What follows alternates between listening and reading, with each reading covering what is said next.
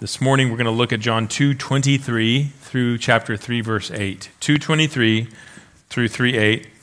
And let's begin by reading this passage of scripture together. And remember as we read, this is God's inspired and inerrant word. Now, when he was in Jerusalem at the Passover feast, many believed in his name when they saw the signs that he was doing.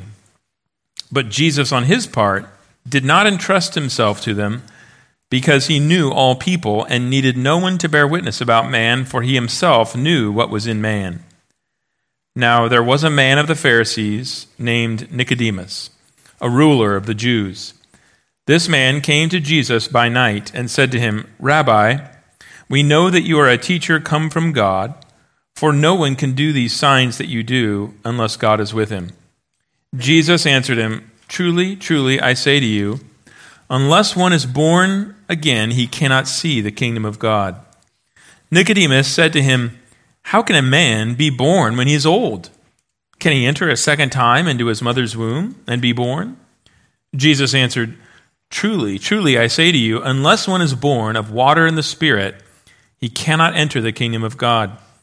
That which is born of flesh is flesh, and that which is born of the Spirit is spirit. Do not marvel that I said to you, You must be born again. The wind blows where it wishes, and you hear its sound, but you do not know where it comes from or where it goes. So it is with everyone who is born of the Spirit. Amen. That's the reading of God's Word. How does a person become a Christian? Many people in the world still think, even to this day, that you become a Christian by being born in a particular nation. So, for instance, it's the perception of many Muslims around the world that all Americans are Christians. Others think you become a Christian simply by choosing to publicly identify as one. In other words, if you simply say you are a Christian, then you are one. Who can question it? Still, others think if you weren't born into a family that belonged to a particular Christian tradition, then becoming a Christian is about going through some sort of formal conversion process. So perhaps you take a class where you learn Christian doctrine and practice, and you agree to abide by that teaching, and then you go through the initiation rituals of whatever church you're joining, whether Catholic or Orthodox or Protestant. After this, you're a Christian. Within evangelicalism, it's common to think that becoming a Christian doesn't require any of this. Some, it's, it's far simpler than that. So, becoming a Christian is about, you might say, assenting to a gospel invitation. So some might describe it as inviting Jesus into your heart or accepting Jesus. It's usually done through some kind of outward action like raising your hand, coming down front when you're invited to at a service or an event, and then praying some kind of prayer when you're prompted to do so, like the sinner's prayer. And then you might be baptized right on the spot or soon after and told to start going to church. But whether you do those things or not, you are a Christian from that point on. Now, the problem with all of these ideas about how someone becomes a Christian is that they don't really reflect what the Bible says on the matter. No doubt, there are some elements of these descriptions that can be construed in such a way that does correspond to Scripture, but in general, they simply aren't biblical. And because of that, these ideas leave a lot of people thinking they are Christians when they aren't. So, how does one become a Christian according to the Bible? It's obviously an important question. And the text we've come to this morning in John's Gospel provides an important part of the answer. As we'll see, the answer it provides is actually far more profound and far more wonderful than the sort of superficial notions I just described, which are so common in our day. Let's dive into this text to see what I'm talking about and then we'll reflect on what it means for us today. So let's recall what happened leading up to our text. Jesus performed his very first miracle in chapter 2, verses 1 through 10. He changed water into wine at a wedding in Cana of Galilee. And this, after this, he came down with his family out of the hill country to stay at Capernaum by the Sea of Galilee for a few days before heading up to Jerusalem with his family and his disciples, presumably, for the Passover feast. When he arrived in Jerusalem, it says in chapter 2, verses 13 through 18, that Jesus cleared out the temple uh, of the merchants and the money changers, claiming that they were desecrating his father's house. In verses 23 and 25, the author John tells us about what else happened during Jesus' time in Jerusalem for the feast. There it says, Now, when he was in Jerusalem at the Passover feast, many believed in his name when they saw the signs that he was doing. But Jesus, on his part, did not trust himself to them because he knew all people and needed no one to bear witness about man, for he knew himself what was in man. Now, what this means is that as Jesus began his public ministry of teaching and preaching and performing miracles, like you read about in the Gospels, but started doing it among the crowds that were there in Jerusalem for the feasts, people began taking notice of him, as you would expect. Some were already concluding that he must be from God. Some probably thought he was a prophet others the Messiah promised in the Old Testament. However, what John tells us is that Jesus knew that their faith was confused and shallow. They neither understood who he was or what he had come to do. They didn't understand what it meant to truly trust in him and follow him as the Messiah. So he didn't entrust himself to them. That is, he didn't take them as his disciples and begin to teach them and train them as he was doing with Peter and Andrew and Philip and Thomas.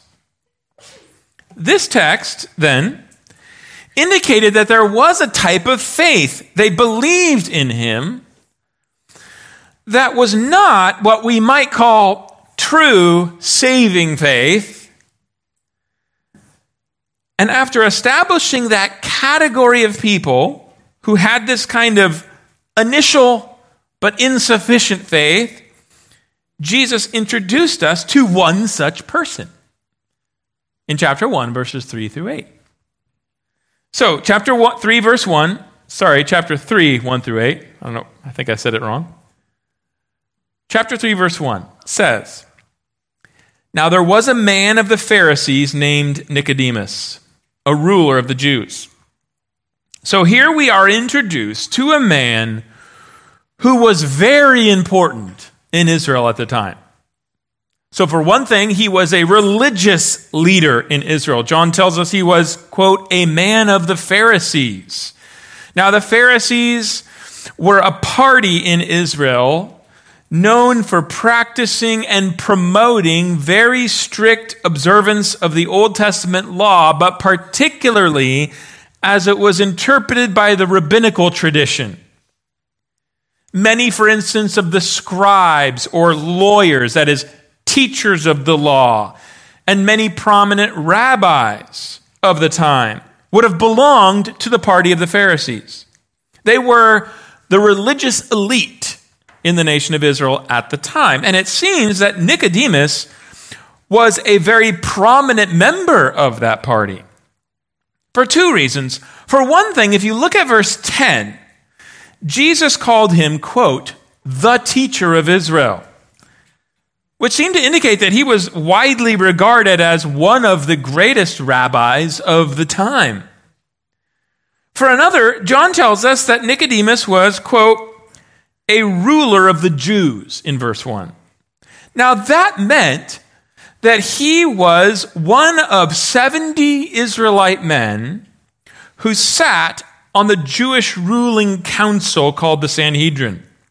The council was presided over by the high priest, and the majority of the seats on the council out of the 70 were filled by priests from the party of the Sadducees. They were basically the uh, political aristocrats of that day. And so they took up the majority of the seats. But the remaining seats were filled by other prominent Israelite men, including many Pharisees, like Nicodemus, and respected elders of the people, like Joseph of Arimathea. Now, obviously, those who held one of those 70 seats on the Sanhedrin were among the most important and powerful people in Israel at the time. And Nicodemus was one of them. He was one of the most prominent religious and political leaders in the entire nation at the time. And this man had taken notice of Jesus. You can imagine how it had happened. Jesus had come to Jerusalem for the Passover feast, and he'd begun to make quite a stir while he was there. For one thing, he'd gone into the temple and driven out the merchants and the money changers in the temple. And while Nicodemus was no doubt surprised by the audacity of that act, one can imagine that he may have chuckled with admiration at Jesus for doing that. He's a Pharisee, not a Sadducee, and as a Pharisee, he probably always found it a bit unsavory that the priestly party of the Sadducees uh, allowed that kind of commerce to go on in the temple complex. And then there were the signs he was doing, which John mentioned in verse 23. Now, we don't know what they were, but if the other gospels are any indication, Jesus had probably begun healing the sick and the lame, cleansing lepers, casting out demons during this time in Jerusalem for the feast. And these kinds of public and unmistakable displays of supernatural power, this was new. This was not normal. This was surprising. I mean, these kinds of miracles had not been seen in Israel since the days of Elijah and Elisha, and maybe before that, Moses. They raised the question of who this man Jesus was. As John said in verse 23, many were already starting to believe in him. Presumably, among other things, some were believing he was the Messiah. And while Nicodemus, of course, had not gone that far yet, he seems to have concluded that this remarkable man had to be from God. Why do I say that? Well, look at verse 2. He says, This man came to Jesus by night and said to him, Rabbi, we know that you are a teacher come from God, for no one can do these signs that you do unless God is with him. Now, when Nicodemus addresses Jesus as rabbi, that denoted considerable respect, especially when you consider that Nicodemus himself was one of the most prominent rabbis in Israel at the time, and Jesus was a carpenter from a tiny Galilean village with no formal education. Yet Nicodemus calls him rabbi.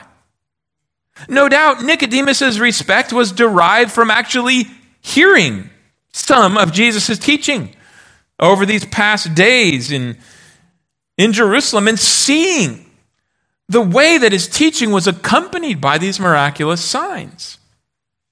As Nicodemus himself put it, Jesus' miracles confirm that God was behind his ministry.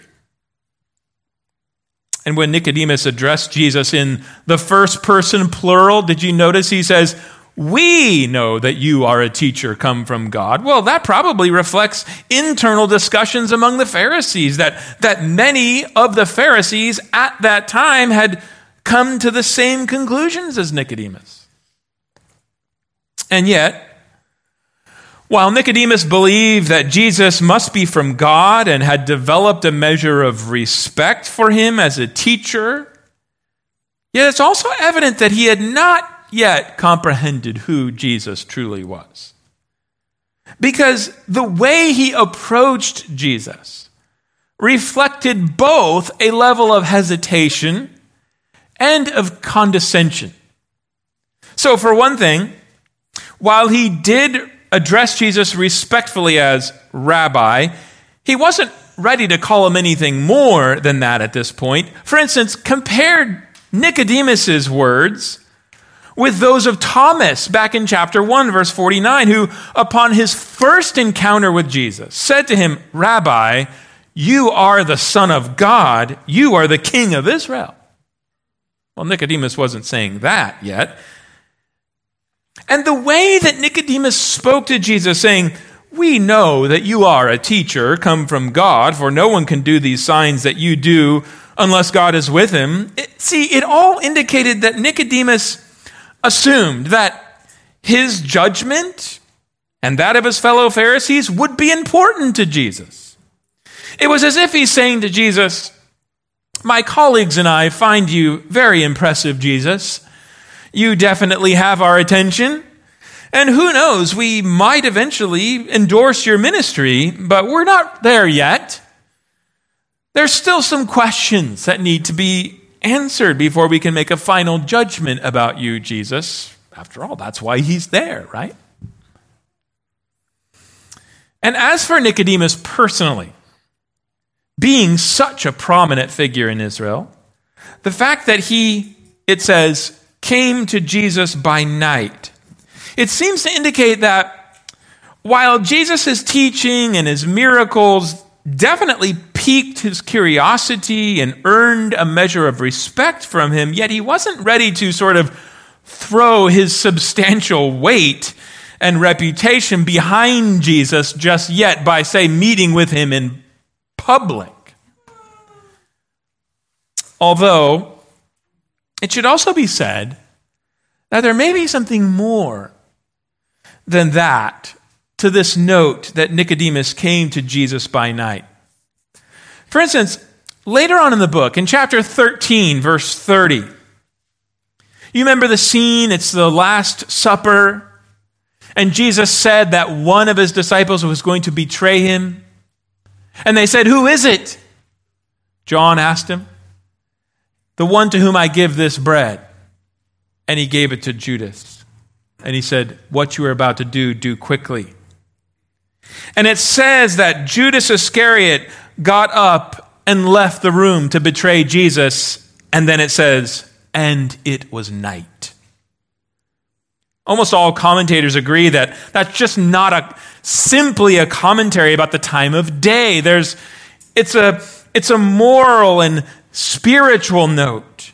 It spoke to the spiritual condition of Judas and the evil he was about to do under the influence, of course, of Satan. It communicated what Jesus is recorded as saying to the crowd led by Judas on that night when they came to arrest him. Luke 22 53 says, This is your hour and the power of darkness. And it was night. After all, John would often in the book, right, use images of light and darkness or day and night to convey these ideas of truth versus ignorance, good versus evil. So when John describes Nicodemus as coming to Jesus by night, you see, that was actually the time of day. But it may also have pointed to the darkened condition of Nicodemus' soul. That even though he was the teacher of Israel, he was blind to who Jesus truly was and what he had come to do. D.A. Carson puts it this way he says, Doubtless Nicodemus approached Jesus at night, but his own night was blacker than he knew. If this is true, then what happened next makes perfect sense. Verse 3 records Jesus' response to Nicodemus. And what you're going to see is that Jesus was not at all wowed by the fact that such a prominent figure as Nicodemus showed up to talk to him. Nor was he flattered by Nicodemus's assessment of him that he must be a teacher come from God because of his signs. Though a man of Nicodemus' stature in Israel would be a valuable ally to his ministry. Jesus had no interest, it seems, in trying to secure his support by explaining to Nicodemus more about who he was. Instead, what we see is that Jesus set out to help this great man in Israel, a Pharisee, a member of the Sanhedrin, one of the greatest rabbis of the day, to see the true poverty of his own spiritual condition. He said to him, Truly, truly, I say to you, unless one is born again, he cannot see the kingdom of God. Now, when Jesus mentions the kingdom of God here, I don't think there's any question that he's referring to the kingdom of the Messiah. The Messiah who would come from David's line was God's ultimate anointed one. The one whom God had chosen to redeem his people and to rule over them forever. Indeed, the prophets predicted that the Messiah's kingdom, the Messiah's righteous rule, would extend to all the nations, that it would bring peace to the whole earth. I just think of one prophecy, Zechariah chapter 9, 9, and 10, where you recognize the prediction of the king arriving and riding on the foal of a donkey. It was fulfilled in Jesus, but listen to what it says Rejoice greatly, O daughter of Zion. Shout aloud, O daughter of Jerusalem. Behold, your king is coming to you, righteous and having salvation is he, humble and mounted on a donkey, on a colt, the foal of a donkey. I will cut off the chariot from Ephraim and the war horse from Jerusalem, and the battle bow shall be cut off, and he shall speak peace to the nations. His rule shall be from sea to sea and from the river to the ends of the earth. Now, John has already told us, hasn't he? that Jesus is this promised messianic king. And when Jesus began his public ministry, he started announcing the arrival of the kingdom. For instance, Mark chapter 1, verses 14 and 15, he says, Jesus came into Galilee proclaiming the gospel of God and saying, The time is fulfilled, and the kingdom of God is at hand. Repent and believe the gospel. So, the kingdom of God that Jesus is talking about here seems to be the kingdom of the Messiah that he had come to usher in. Now, what Jesus was telling Nicodemus here then is that a person could not see, could not recognize, later he would say, could not enter the promised kingdom which he had come to usher in as the Messiah unless they were, quote, born again. Now, at face value, that was a somewhat cryptic saying. What is birth? It's might be described as the beginning of your earthly life in this world. Being born again would refer to, presumably, the starting of that life all over again. If Jesus was saying that that was required to see or enter the kingdom of the Messiah, then who could ever enter it? Who could ever see? That was requiring the impossible to go back and redo your life. In verse 4, we see how Nicodemus responded to Jesus' cryptic statement. It says that he said to Jesus, How can a man be born when he is old? Can he enter a second time into his mother's womb and be born? Now, it seems that Nicodemus misunderstood what Jesus said because he took it too literally, right? When he heard Jesus say a person must be born again in order to see the kingdom of God, he thought Jesus was talking about physical birth. What else could he be talking about? And he sort of scoffed because doing that all over again would be impossible. You know, some reject that interpretation because they say that Nicodemus one of the greatest rabbis of that time, uh, would not be so obtuse. But you know, it does follow a pattern in the Gospel of John, doesn't it? There are dozens of places in the book where John records people misunderstanding Jesus' words because they took them too literally.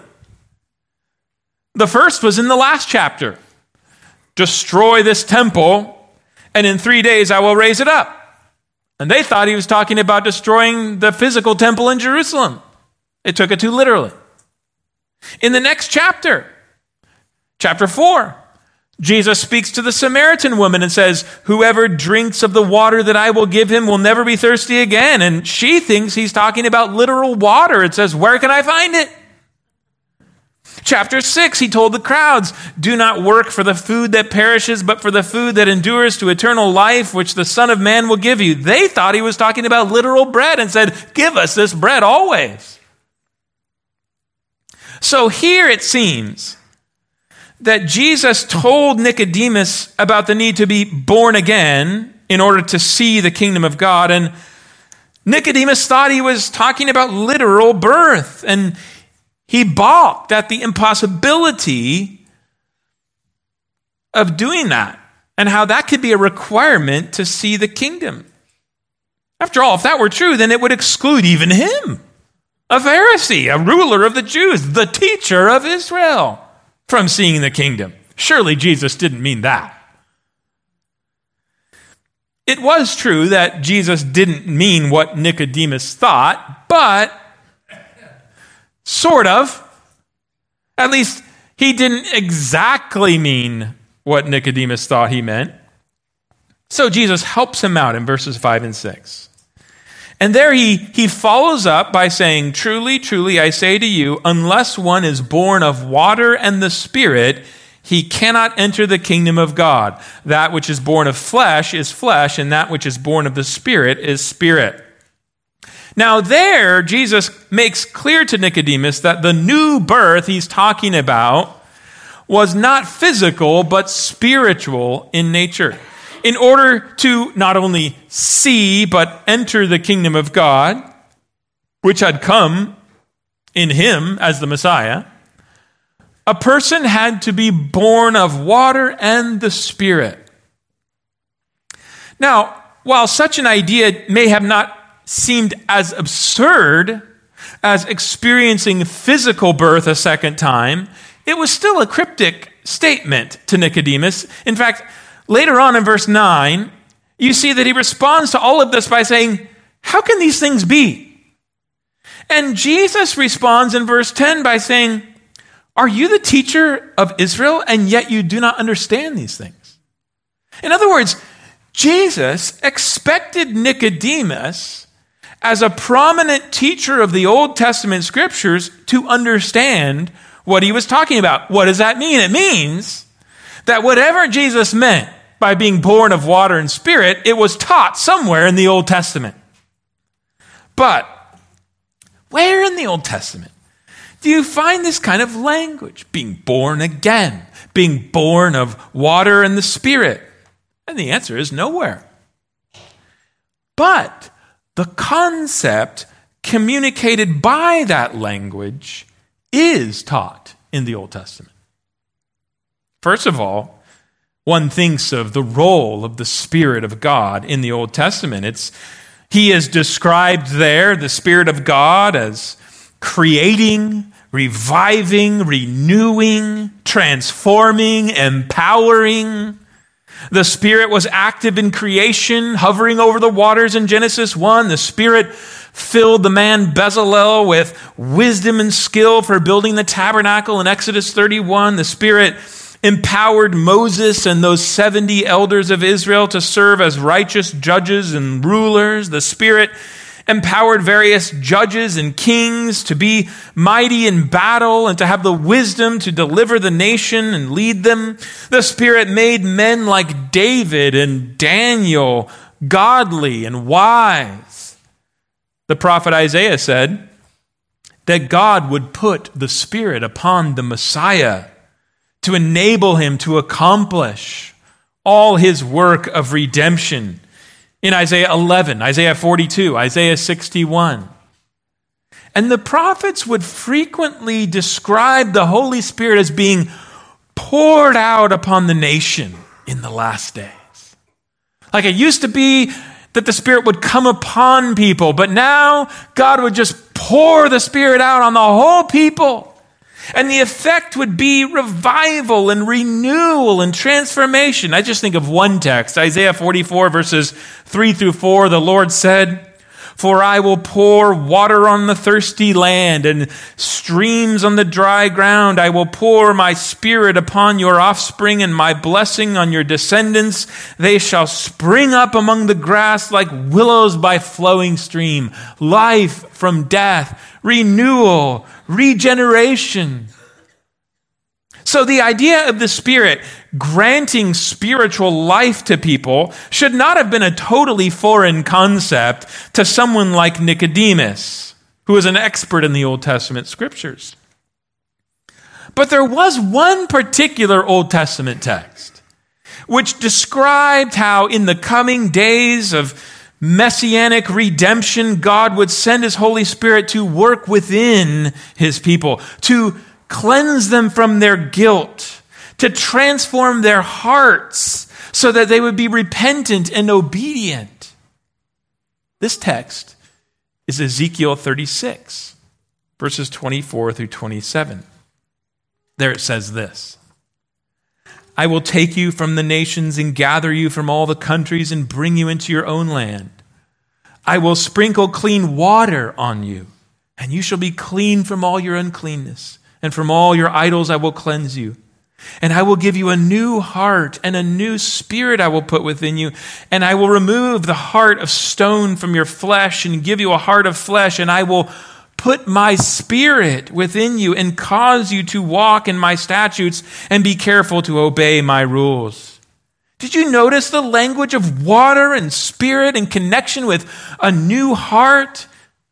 And notice that chapter is followed up by Ezekiel 37, where Israel is seen by the prophet in a vision like a valley of dry skeletons. And the Lord, through his word and by the power of his spirit, brings them to life.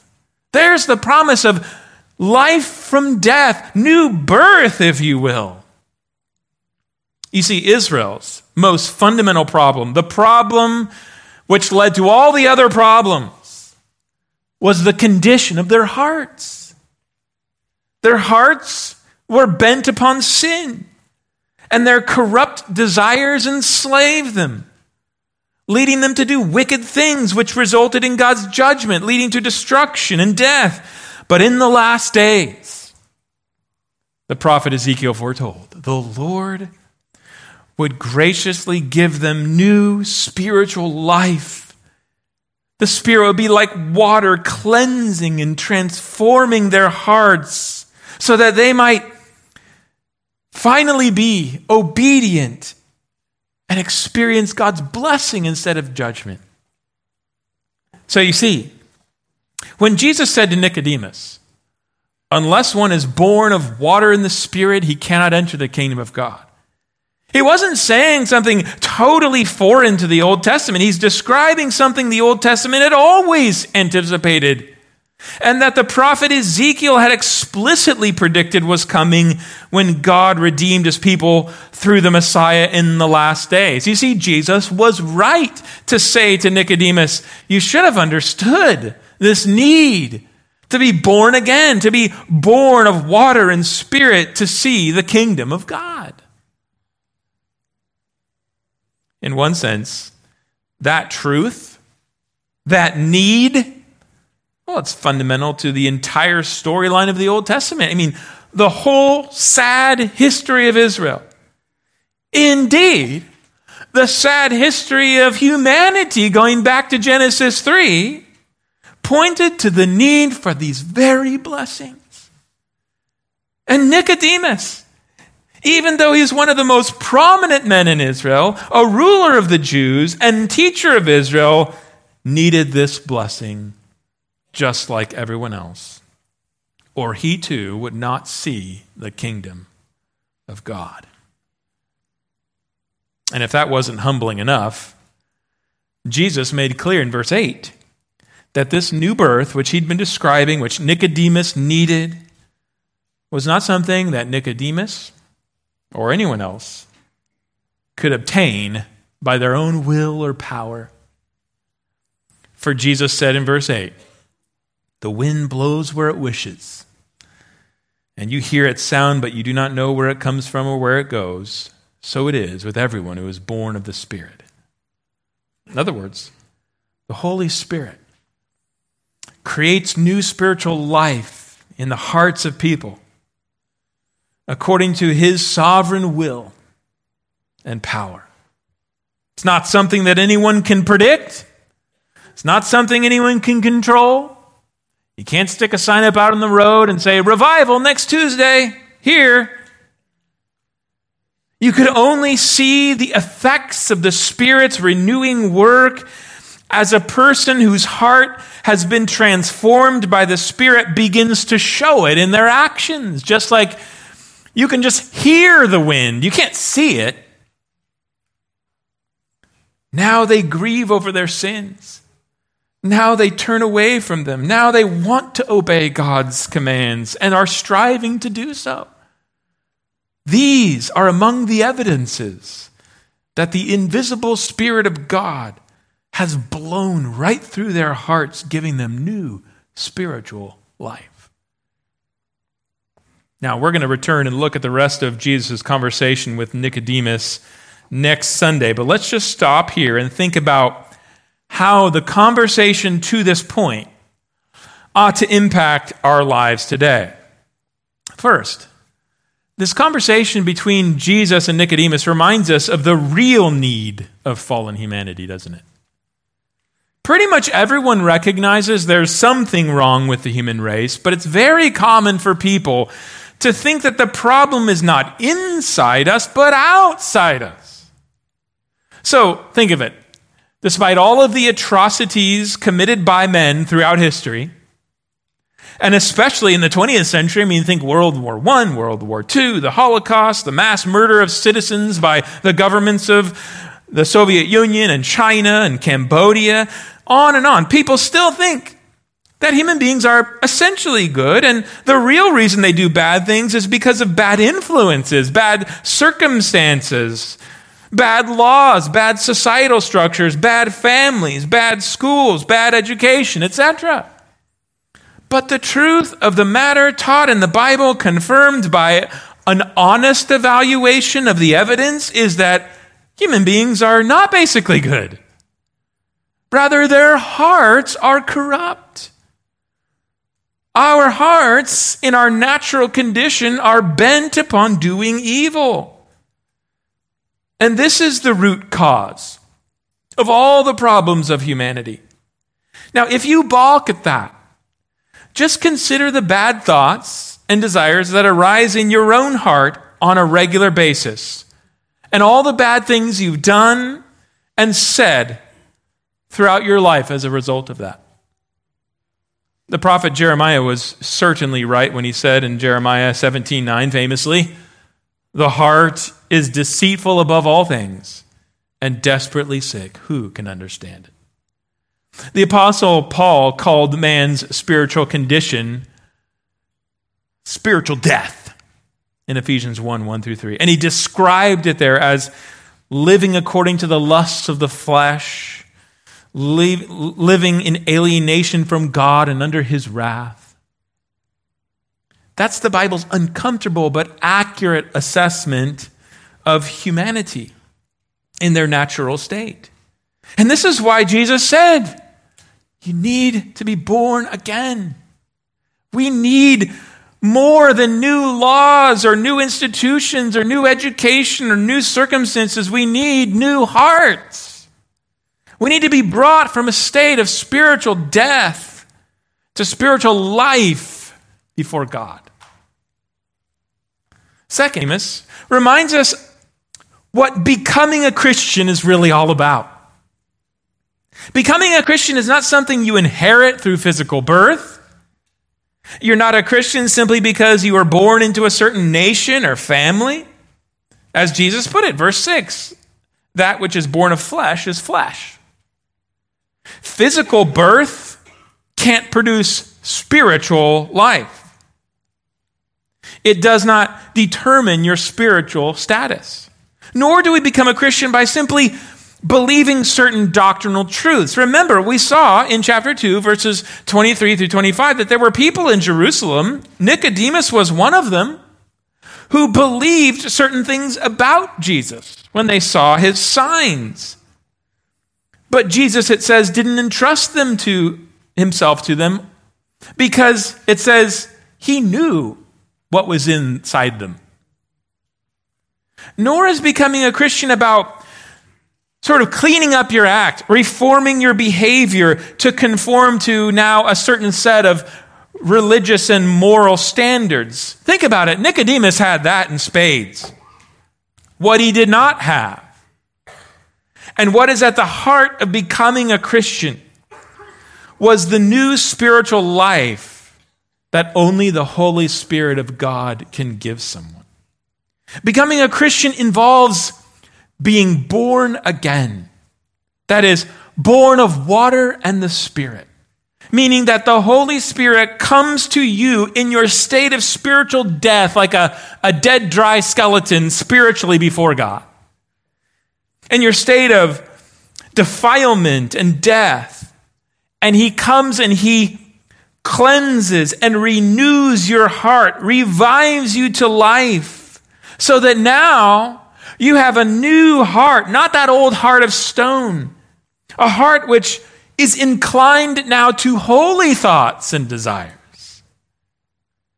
It's what the Lord described through the prophet, saying, I will cleanse you, I will give you a new heart and a new spirit I will put within you. I will remove your heart of stone from your flesh and give you a heart of flesh, and I will put my spirit within you and cause you to walk in my statutes and be careful to obey my rules. The Apostle Paul called it the washing of regeneration and renewal by the Holy Spirit in Titus. He says, The Spirit, whom God the Father pours out on us richly through Jesus Christ. Well, there's that language of the prophets. Paul also describes it in another way in, for instance, 2 Corinthians 5:17, as becoming a new creation. This is what every human being born into a state of spiritual death because of Adam's sin. This is what they need. This is what we need. This is what only Jesus can provide through the Holy Spirit, whom He gives. As He said about the Spirit in chapter 7, verse 38 Whoever believes in me, as the scripture has said, out of his heart will flow rivers of living water, John says. He was talking about the Spirit. This is what it means to become a Christian. It's this inner transformation of heart by the power of the Holy Spirit that then enables a person to repent of their sin and believe in Jesus Christ and receive all of the blessings, justification and adoption and, and the hope of eternal life. As Jesus put it in verse 7, you must be born again. Without this, as he said to Nicodemus, you cannot even see, let alone enter the kingdom of God. Third, this conversation between Jesus and Nicodemus, it reminds us that the new birth by which we become a Christian is accomplished by the sovereign power and will of God the Holy Spirit.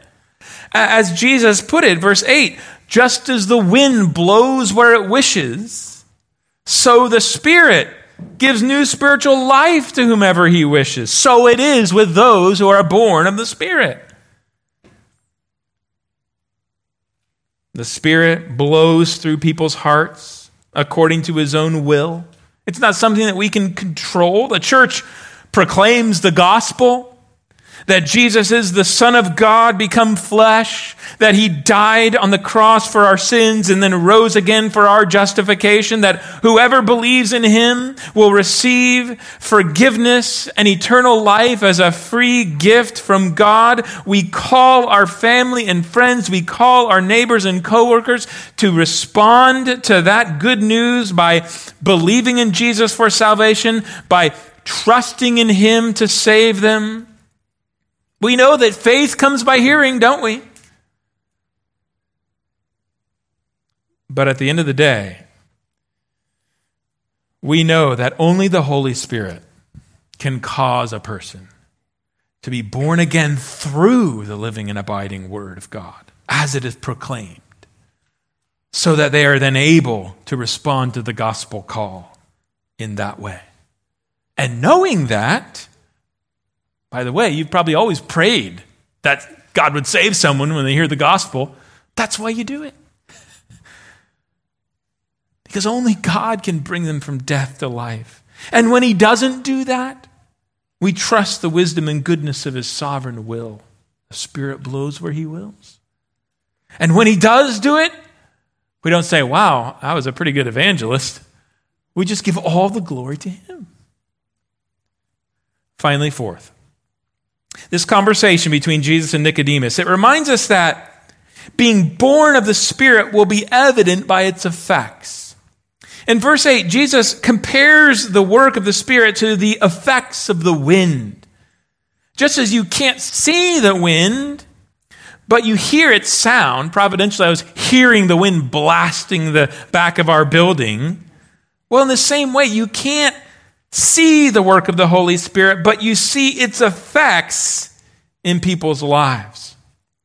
A person who has been born of the Spirit will not be the same afterwards. His heart has been changed. He's no longer enslaved to his sinful passions. He's filled with new holy desires. He believes in Jesus as the Christ, the Son of God, and he loves Jesus because he knows how Jesus has first loved him and died to save him from his sins. And now, out of love for Jesus, he's grieved over his sin. He longs to honor him through obedience to his commands. You see, there is no such thing as a Christian who has not been born again. And there is no such thing as a Christian whose life remains the same as it was before. A true Christian will still sin, that's for sure. But she will not be comfortable with it anymore. She will not obey God perfectly. We all stumble in many ways, James says. But she will strive to obey him and will do so more and more. If we've truly become a Christian, we're going to look the same on the outside. Sorry about that but will have been changed on the inside. And that will be evident by the changes that are start happening in our lives. Ephesians 2:10 For we are his workmanship created there's the new life in Christ Jesus for good works which God prepared beforehand that we should walk in them. So while we're not saved by our works, our works testify to our salvation. And thus, if we do not love God, we do not hate our sin, we don't really desire to obey God's commands, we should really question whether we're truly a Christian. But if we do see these things in our life, it should give us confidence. It should confirm to us that the Spirit is truly brought about new life. How does a person become a Christian? You know, the scripture's got a lot to say about that. There's different ways I could approach the question, but Jesus gives one important answer in this text. He says, You must be born again. I wonder, have you been born again? If so, count yourself among the most blessed of humanity. In a sense, you are a new humanity brought to life by God out of a state of spiritual death. If not, though, then recognizing the condition of your soul and your need for life, invite you. Come to Jesus this morning, thirsty for the living water that He alone can provide. He is the one who, as John the Baptist said, baptizes people in the Holy Spirit. Let's pray. Father, we thank you for this wonderful story, this true account of this interchange that Jesus had with Nicodemus. preserved through the inspiration of your Spirit by the witness of Jesus' apostles who were there. We thank you for the truths that it communicates to us about the new birth. Lord, we are humbled because we know that only you can bring that about in a human soul. That in that sense, there is nothing that we can do to change either our own hearts or the heart of another. But we are also encouraged that you bring people forth through the word of the gospel. That as the word of the gospel falls upon our ears, that the Holy Spirit grants new life as he blows through a heart. And so, as we hear these words, if there are those who are here this morning, please draw them to repent and believe in Jesus Christ. Grant them new life.